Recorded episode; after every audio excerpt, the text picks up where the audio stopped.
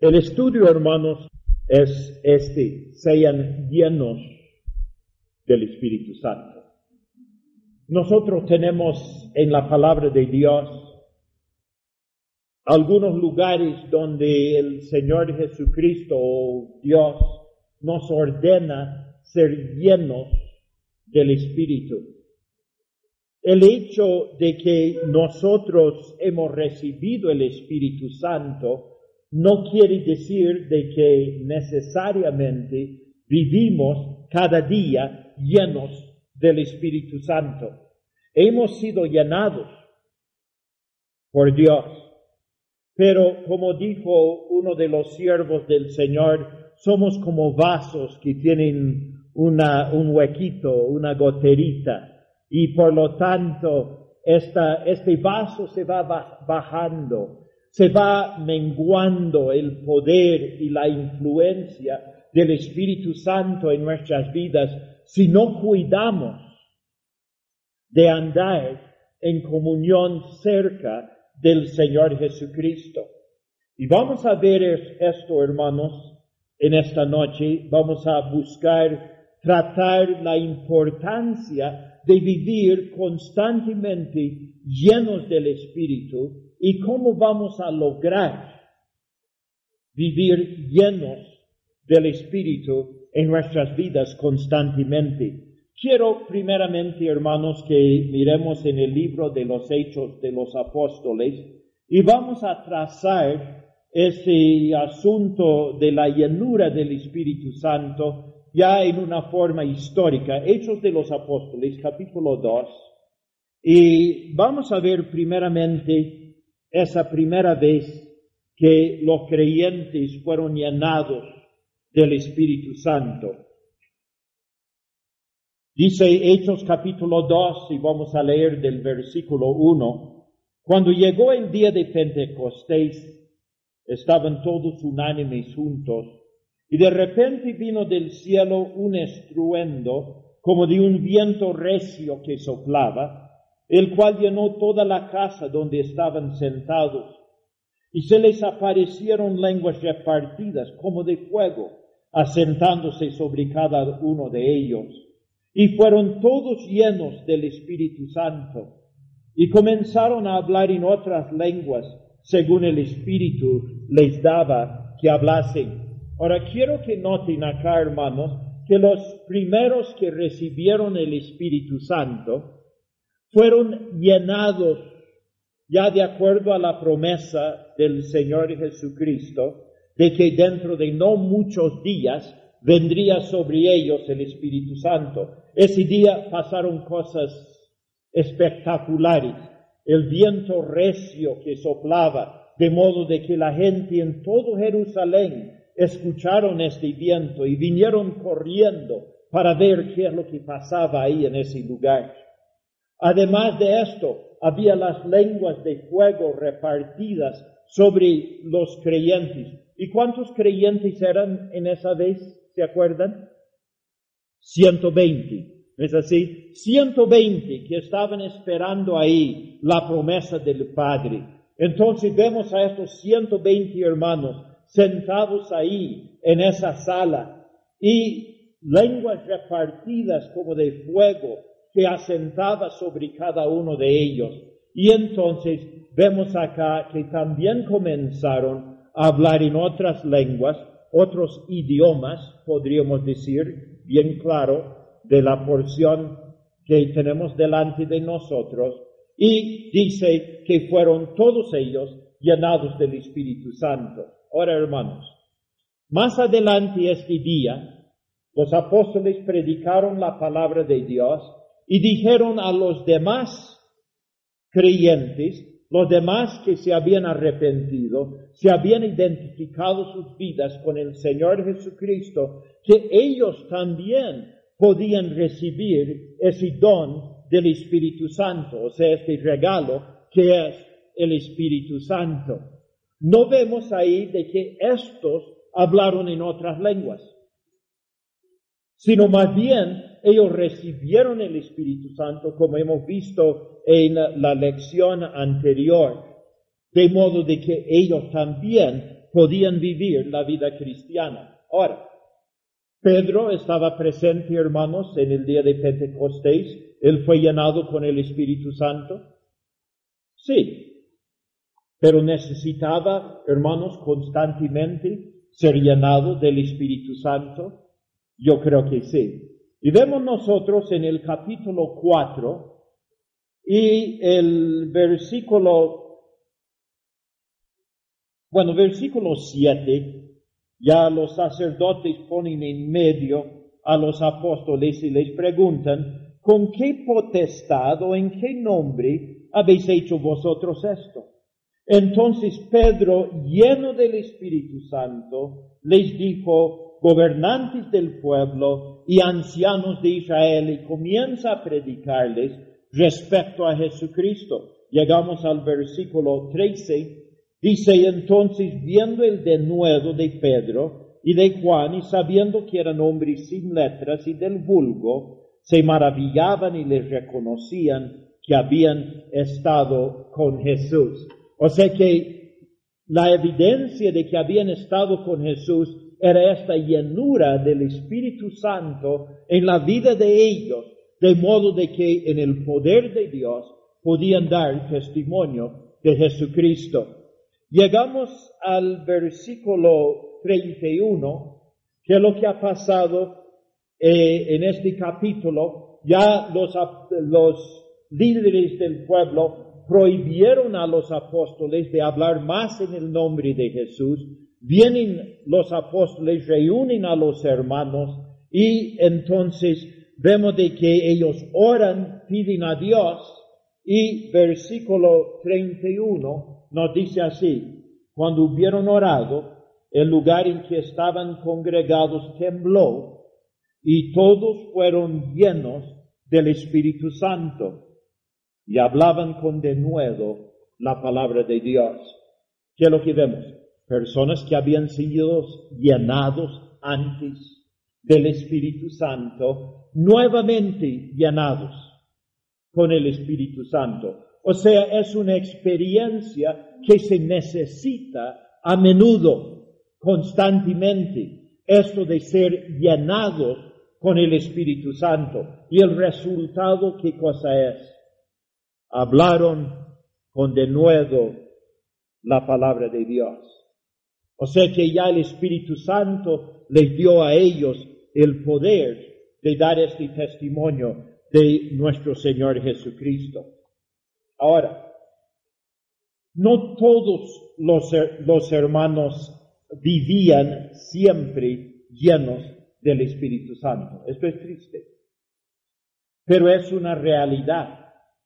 Entonces, cuando había en la iglesia cierta murmuración, la murmuración es evidencia de que no estaban todos llenos del Espíritu Santo, ¿o qué dice? Parece que no estaban llenos. Vemos de que buscan solucionar el problema. Capítulo 6 del libro de los Hechos. Dice así, en aquellos días, como creciera el número de los discípulos, hubo murmuración de los griegos contra los hebreos, de que las viudas de aquellos eran desatendidas en la distribución diaria. Entonces los doce convocaron a la multitud de los discípulos y dijeron, no es justo que nosotros dejemos la palabra de Dios para servir a las mesas. Buscad pues, hermanos, de entre vosotros a siete varones de buen testimonio, llenos del Espíritu Santo y de sabiduría, a quienes encarguemos de este trabajo, y nosotros persistiremos en la oración y en el ministerio de la palabra. Vemos, hermanos, como ya dije, murmuración entre los hermanos. Para solucionar el problema que necesitan ellos. Necesitan hombres de buen testimonio, hombres llenos del Espíritu Santo que pueden atender a este trabajo espiritual. Ahora, si ponen, hermanos, este requisito de que deberían de ser llenos del Espíritu Santo, parece que había algunos que no estuviesen llenos del. Por eso lo pone como un requisito. Quiere decir que hay hermanos que son hermanos, están en la iglesia, pero no tienen la costumbre de andar siempre llenos del Espíritu Santo. Hay otros que sí. Tienen la costumbre de andar llenos del Espíritu Santo. Ahora, versículo 5. Dice, agradó la propuesta a toda la multitud y eligieron a Esteban, varón lleno de fe y del Espíritu Santo. Noten, hermanos, qué es lo que dice acerca de este hombre Esteban. En una forma especial, era un hombre lleno del Espíritu Santo. Habla de los otros, no menciona estas cosas, pero podemos suponer que ellos también eran hombres llenos del Espíritu Santo, que nombraron para este trabajo. En el capítulo 7 de Hechos y el versículo 55, acá vemos a Esteban predicando a la gente. Y vemos que nos dice así, pero Esteban, lleno del Espíritu Santo, puestos los ojos en el cielo y vio la gloria de Dios y a Jesús que estaba a la diestra de Dios. Note acá otra vez, habla de este hombre Esteban, lleno del Espíritu Santo. Parece que Dios en este momento viene y le llena en una forma especial para esta tarea que tiene por delante a anunciar las cosas de Jesús, de ver a Jesucristo en la gloria. Entonces, hermanos, ¿qué es lo que vemos acá? Es necesario para el servicio espiritual eficaz de que nosotros andemos llenos del Espíritu. ¿Están de acuerdo conmigo? Es necesario de que andemos llenos del Espíritu Santo. Vamos a ver Hechos capítulo 1 y el versículo 8. Hechos capítulo 1, versículo 8. Nos dice así, pero recibiréis poder. Eso es lo que dice el Señor Jesucristo. Pero recibiréis poder cuando haya venido sobre vosotros el Espíritu Santo y me seréis testigos en Jerusalén, en toda Judea, en Samaria y hasta lo último de la tierra. ¿Qué es lo que está diciendo? Recibiremos poder cuando? Cuando haya venido sobre los creyentes el Espíritu Santo. Pero para esto hay que estar lleno del Espíritu o no. Para esto hay que estar llenos del Espíritu. Recuerden, hermanos, la promesa que ya lo hemos visto en otras oportunidades. Juan capítulo 7, versículo 37. Siempre vuelvo a ese texto. ¿Qué es lo que dice? El Señor Jesucristo, si alguno tiene sed, venga a mí, beba. El que cree en mí, como dice la Escritura, de su interior correrán ríos de agua viva. Esto dijo del Espíritu que habían de recibir los que creyesen en Él. Si andamos nosotros, hermanos, llenos del Espíritu Santo, va a fluir a través de nuestras vidas ríos de agua viva. Necesitamos de que fluya constantemente el Espíritu de Dios a través de nuestras vidas. Otros textos más. Hechos capítulo 9. Hechos capítulo 9. Vamos a ver acá a otros siervos del Señor que también reciben el Espíritu Santo, son llenados de su Espíritu. Hechos 9, versículo 10. Dice, había entonces en Damasco un discípulo llamado Ananías, a quien el Señor dijo en visión, Ananías. Y él respondió, heme aquí, Señor. Y el Señor le dijo, levántate y ve a la calle que se llama derecha y busca en casa de Judas a uno llamado Saulo de Tarso, porque he aquí, él ora. Y el versículo 17. Fue entonces Ananías y entró en la casa y poniendo sobre él las manos, dijo, hermano Saulo, el Señor Jesús que se te apareció en el camino por donde venías, me ha enviado para que recibas la vista y seas lleno del Espíritu Santo. Y entonces vemos a este Ananías que va y pone sus manos sobre Saulo y Saulo llega a estar lleno del Espíritu Santo. Hermanos, Dios utilizó a Saulo en una forma mucho más grande que utilizó a Ananías. Sí. Entonces era algo, era una alguna virtud en Ananías que le dio a Saulo el Espíritu Santo o no? No, no era ninguna virtud en él. Era el Espíritu de Dios, hermanos, que tenía que venir sobre su vida de este hombre y utilizarlo en una forma muy especial. Cuando nosotros, hermanos, acá, después de que los hermanos se bautizan, ponemos nuestras manos sobre ellos, no somos nosotros, sino más bien es el Espíritu de Dios que viene sobre aquella persona y debería de llenarlo y utilizarlo poderosamente para la gloria de Dios. Entonces, hermanos, necesitamos nosotros de eh, tener esto muy presente en nuestras vidas. En el capítulo 11 de los Hechos y el versículo 22, vemos a otro siervo del Señor lleno del Espíritu Santo.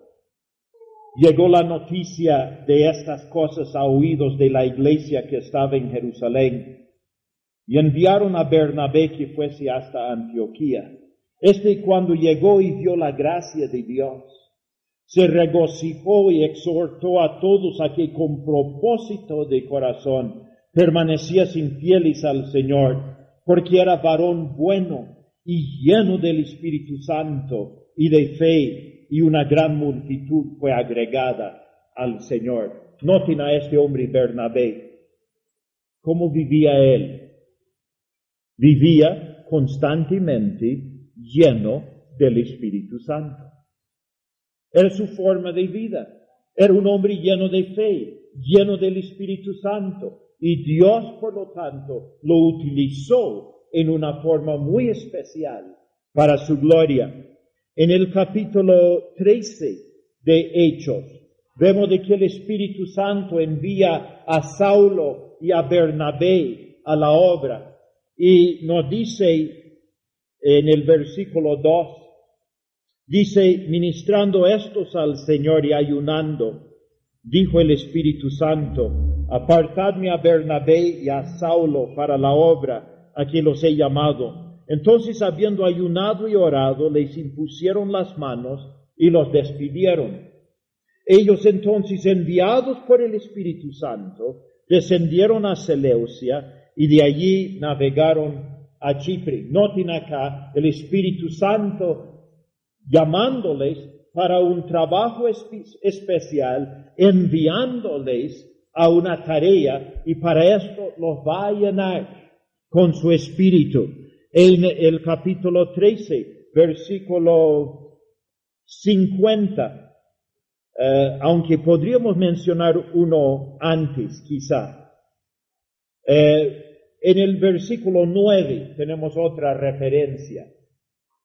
Bernabé y Saulo están delante de un hombre que se opone a la obra de Dios. Y entonces dice en el versículo 9, entonces Saulo, que también es Pablo, lleno del Espíritu Santo, fijando en él los ojos, dijo, oh lleno de todo engaño y de toda maldad. Y entonces vemos acá a Saulo, lleno del Espíritu Santo, reprendiendo a este hombre que se opone a la obra de Dios. De lo que vemos en los apóstoles, hermanos. en estos siervos de Dios. ¿Cómo anduvieron ellos? Llenos del Espíritu Santo. Vamos a ver en el capítulo 13, versículo 50. Versículo 50. Acá ya han hablado la palabra de Dios en Antioquía de Pisidia y dice en el versículo 50, pero los judíos instigaron a mujeres piadosas y distinguidas y a los principales de la ciudad y levantaron persecución contra Pablo y Bernabé y los expulsaron de sus límites. Ellos entonces, sacudiendo contra ellos el polvo de sus pies, llegaron a Iconio y los discípulos estaban llenos de gozo y del Espíritu Santo. Estos discípulos de Antioquía, que quedaron ya sin Pablo, sin Bernabé, pero quedaron con quién? quedaron con el Espíritu Santo, llenos del Espíritu Santo y por lo tanto también llenos de gozo. Cuán importante, hermanos, de que nosotros andemos llenos del Espíritu Santo. Hay un mandato en las Escrituras donde el Señor manda a los creyentes a estar llenos del Espíritu. Está en el libro de Efesios capítulo 5 y el versículo 18. Efesios 5, 18. Dice, no os embriaguéis con vino, en lo cual hay disolución. Antes bien, sed llenos del Espíritu Ahora, vamos a meditar un poquito en lo que dice acá. No hay que embriagarse con vino. En esto hay que disolución. ¿Y qué quiere decir la palabra disolución? Quiere decir, hermanos, hay revuelta, hay uh, excesos, hay desorden. Es lo que quiere decir la palabra disolución. No, no hay orden, hay desorden. El borracho, hermanos, ¿cómo se porta? Desordenadamente. Dice, no os embriaguéis con vino, en lo cual hay disolución, hay desorden en la vida del borracho. No se porten así. Sino, nos dice acá, en este versículo 18, dice, antes bien, sed lleno del Espíritu. Ahora, ¿está comparando la llenura del Espíritu con la borrachera o está contrastándolo con la borrachera? Está contrastándolo, o sea, está en contraste, en oposición el uno con el otro. Ser llenos del Espíritu Santo, hermanos, no es ser, no es ser borracho, no es ser disoluto en nuestra forma de vivir, sino más bien es ser controlados a través del Espíritu Santo. Ahora vamos a pensar un poquito de quién es el Espíritu Santo. O sea, deberíamos de estar llenos de Él. Su nombre, hermanos, del Espíritu, ¿qué cosa es? santo. Y sabe, hermanos, en mi concordancia, en el Nuevo Testamento, tengo 53 veces donde se utiliza el término Espíritu Santo. Hay otros lugares donde se utiliza eh, el término Espíritu de Jehová en el Antiguo Testamento, Espíritu de Dios en el Nuevo Testamento, Espíritu de Cristo en algunos lugares, pero 53 veces dice el Espíritu Santo. ¿Qué quiere decir, hermanos, la palabra santo? Santo quiere decir que está separado de todo lo malo, separado de todo lo que contamina, ser llenos del Espíritu Santo, hermanos, quiere decir que esta vida ahora es controlado por aquel quien es santo. Y yo creo que necesitamos enfatizar esto. En el siguiente versículo vamos a volver a mencionar este hecho. Pero quiero que ustedes se den cuenta, no es comparado con la borrachera, el ser lleno del Espíritu, sino es un contraste con ser llenos de vino. ¿Ya? Ahora, en, siguiendo acá, dice, antes bien sed llenos del Espíritu, hablando entre vosotros con salmos, con himnos y cánticos espirituales, cantando y alabando al Señor en vuestros corazones, dando siempre gracias por todo al Dios y Padre, en el nombre de nuestro Señor Jesucristo. La llenura del Espíritu Santo, hermanos, ¿qué produce en nuestras vidas?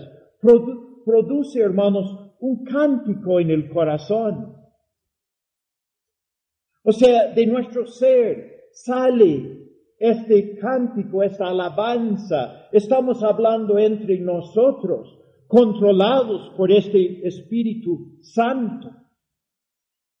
Y nos lleva a alabar a Dios, a engrandecerle a Él. Hay un corazón contento con nuestro Dios. Y nos dice acá en el versículo 20, dando siempre gracias por todo al Dios y Padre en el nombre de nuestro Señor Jesucristo. Hay gratitud que sale del corazón porque el Espíritu Santo nos llena por completo. Ahora, la ordenanza de Dios acá es sed llenos del Espíritu. ¿Cómo podemos lograr eso? Vamos al siguiente texto, Efesios capítulo 4 y el versículo 30. Y acá tenemos otro mandato respecto al Espíritu Santo. Efesios 4, versículo 30.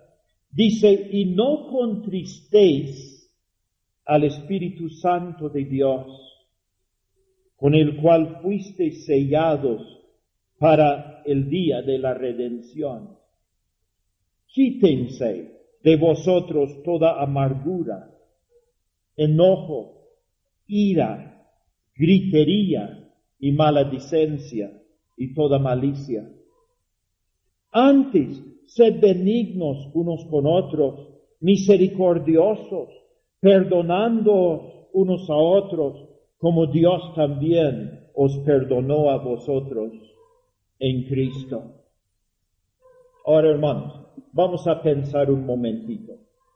Si yo tengo cólera en mi corazón, en mi casa, por decir, estoy enojado con mi esposa, con la familia, estoy gritando en todo momento, estoy ahí resentido, no puedo perdonar alguna ofensa que se me ha hecho. ¿Puedo estar lleno del Espíritu Santo? No, estoy contristando al Espíritu de Dios, el Espíritu Santo de Dios habla acá en este texto un poco más arriba acerca de la mentira, habla acerca del robo, habla de las palabras corrompidas, habla acerca de la ira. Hermanos, si estas cosas están en nuestras vidas, no hay lugar para el Espíritu Santo para que se manifieste a través de nuestras vidas. Entonces, queremos ser llenos del Espíritu Santo, necesitamos tratar con nuestra vida en cuanto a estas cosas. Mire el versículo 31. ¿Qué es lo que dice? Quítense de vosotros toda amargura, enojo, ira, gritería y maledicencia y toda malicia. Quítense de ustedes estas cosas. Mientras estas cosas están en su vida, no pueden estar llenos del Espíritu Santo.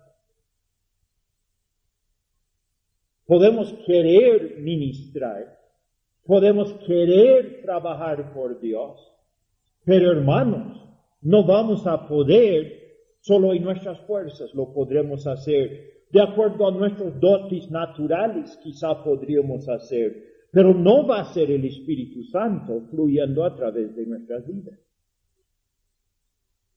Entonces, ¿qué tenemos que hacer?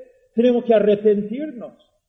Tenemos que quitar de nosotros estas cosas que estorban el Espíritu de Dios. ¿Se acuerdan, hermanos? Uno de los símbolos del Espíritu Santo es la paloma.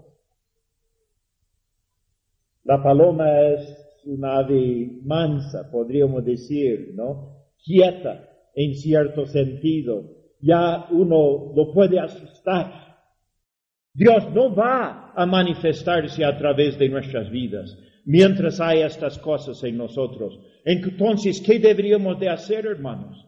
Deberíamos nosotros de arrepentirnos delante de Dios y deberíamos de confesar nuestros pecados. Primera de Juan capítulo 1, versículo 9. Si confesamos nuestros pecados, Él es fiel y justo para perdonar nuestros pecados y limpiarnos de toda maldad. Si andamos en luz, como Él está en luz, tenemos comunión unos con otros y la sangre de Jesucristo, su Hijo, nos limpia de todo pecado. Recién, hermanos, podemos nosotros esperar de que el Espíritu de Dios venga a nuestras vidas y nos llene. Entonces, hermanos, el mandato acá es no entristezcan al Espíritu Santo de Dios, con el cual fuimos sellados para el día de la redención.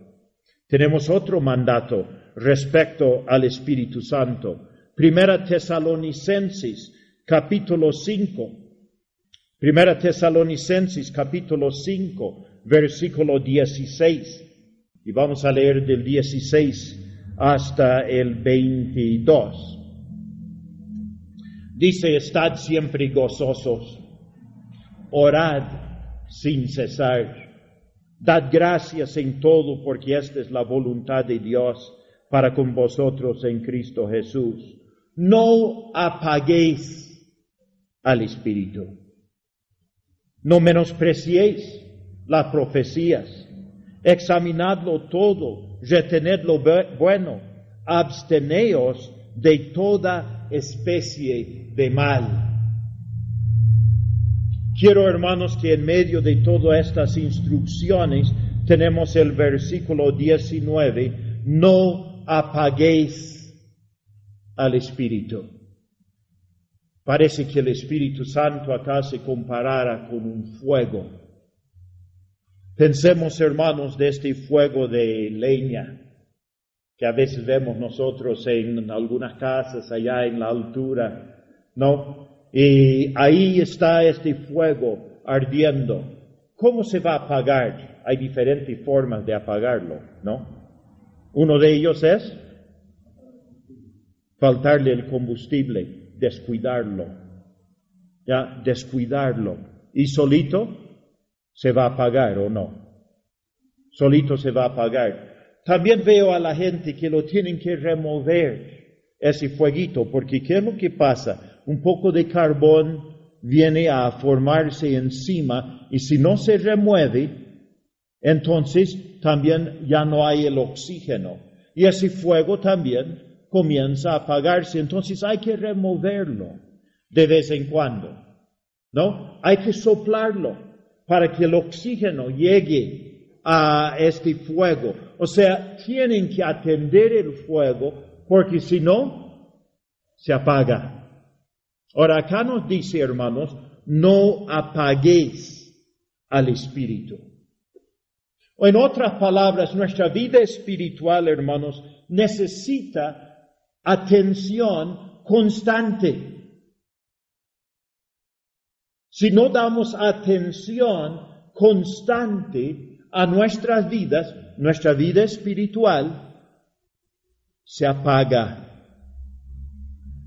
Acá en las escrituras tenemos algunos mandamientos respecto a esto.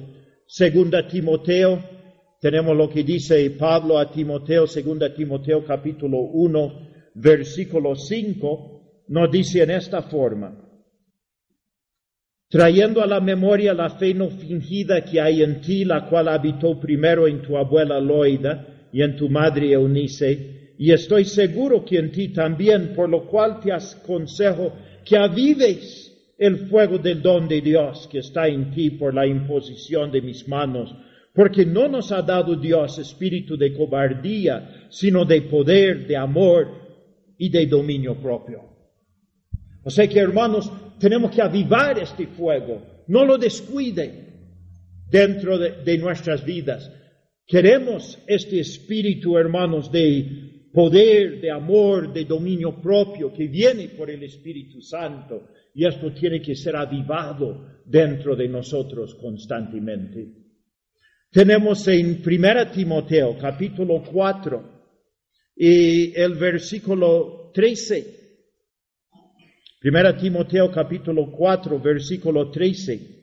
Dice el apóstol Pablo, entre tanto que voy, ocúpate en la lectura, la exhortación y la enseñanza. No descuides el don que hay en ti, que te fue dado mediante profecía, con la imposición de las manos del presbiterio.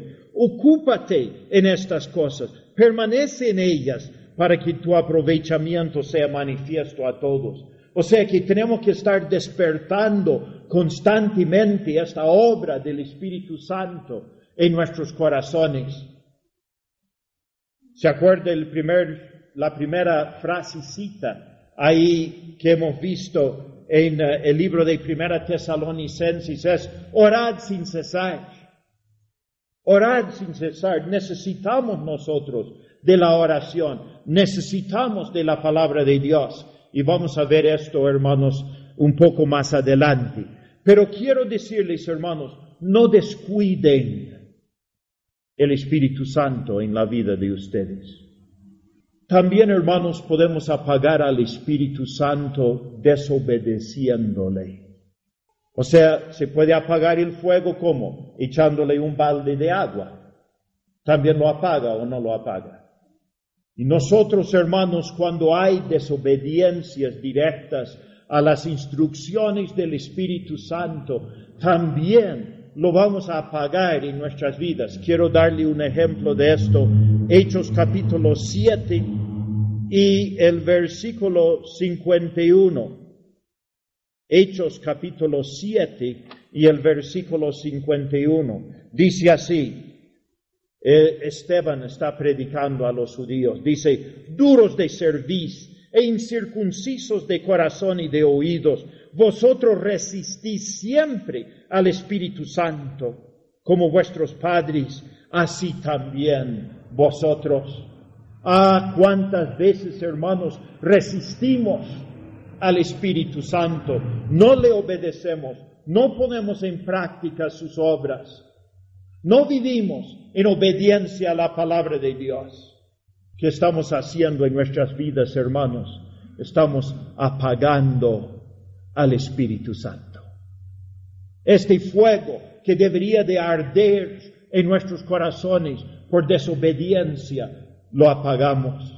No resistan, hermanos, al Espíritu Santo, con que nosotros hemos sido sellados para el día de la redención. Otro mandato respecto al Espíritu Santo, libro de Gálatas, capítulo 5. Gálatas capítulo 5, versículo 16. Dice, digo pues, andad en el Espíritu y no satisfagáis los deseos de la carne.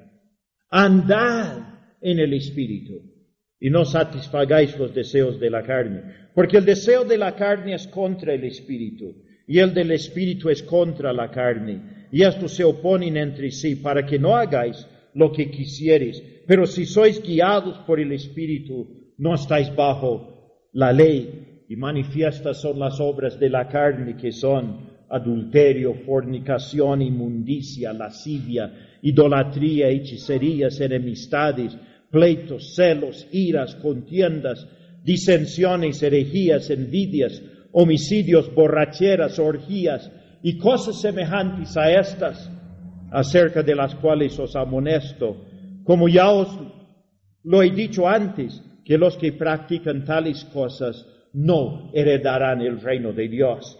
Mas el fruto del Espíritu es amor, gozo, paz, paciencia, benignidad, bondad, fe, mansedumbre, templanza, o podríamos decir dominio propio. Contra tales cosas no hay ley. Pero los que son de Cristo han crucificado la carne con sus pasiones y deseos. Si vivimos por el Espíritu, andemos también por el Espíritu. Acá hay un contraste, hermanos, entre dos clases de andar. Una clase de andar es el andar en la carne. Y ya hemos visto todas las cualidades del andar en la carne. Y después hemos visto el fruto del Espíritu, amor, gozo, paz, paciencia, benignidad, bondad, fe, mansedumbre, dominio propio. Estas cosas, hermanos, en este camino tenemos que caminar. Tenemos que resistir las obras de la carne. Tenemos que permitir que el Espíritu de Dios fluya a través de nuestras vidas, produciendo no las obras de la carne, sino su fruto del Espíritu de Dios que esté en abundancia en nuestras vidas. Ande en el Espíritu, hermanos. Cuando habla las escrituras de Bernabé, un hombre lleno de fe, hombre bueno, lleno del Espíritu Santo, ¿de qué nos habla?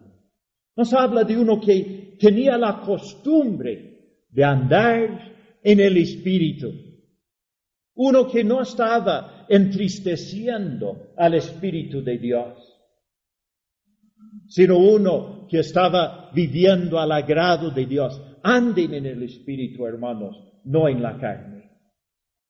Y quiero, hermanos, leer en el libro de Romanos y el capítulo 8, Romanos capítulo 8, versículos 5 y 6. Dice así, porque los que son de la carne piensan en las cosas de la carne, pero los que son del Espíritu en las cosas del Espíritu, porque el ocuparse de la carne es muerte, pero el ocuparse del Espíritu es vida y paz. Noten, hermanos, los que son del Espíritu, ¿en qué piensan? En las cosas del Espíritu. Los que son de la carne, ¿en qué cosas piensan? Las cosas de la carne. ¿Usted en qué se ocupa, hermanos? ¿Se ocupa en las cosas del Espíritu para que esté lleno del Espíritu? Si no nos ocupamos en las cosas del Espíritu, no hay manera que el Espíritu de Dios pueda llenarnos y fluir a través de nuestras vidas. Quiero, hermanos, otra vez comparar este versículo de Efesios capítulo 5 con otro versículo, que es eh, el de Colosenses capítulo 3. ¿Se acuerda de Efesios capítulo 5? Dice, no os embriaguéis con vino en lo cual hay disolución, antes bien, sed llenos del Espíritu. Cantando entre vosotros, o hablando entre vosotros, con salmos, con himnos, con cánticos espirituales, cantando y alabando al Señor en vuestros corazones. Ahora quiero que comparemos con otro, versículo. Colosenses 3, 16.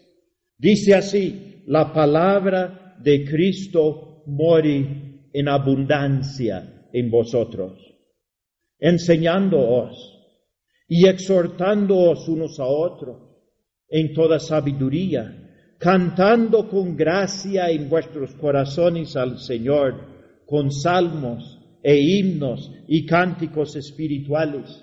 Y todo lo que hacéis, sea de palabra o de hecho. Hacedlo todo en el nombre del Señor Jesús, dando gracias a Dios Padre por medio de Él. Casi igualito, ¿no? A lo de Efesios. Pero acá, ¿qué es lo que dice? La palabra de Cristo muere en abundancia en vosotros. ¿Qué va a producir, hermanos? Una vida llena del Espíritu. Si la palabra de Cristo mora en abundancia en nosotros, vamos a tener una vida llena del Espíritu, que va a fluir de nuestro corazón, hermanos. Cántico, alabanza, gratitud. Podríamos decir también este poder para evangelizar, para trabajar en la obra de Dios porque la palabra de Cristo está fluyendo a través de nuestras vidas. Primera Corintios, capítulo 2, versículo 1. Primera Corintios, capítulo 2, versículo 1.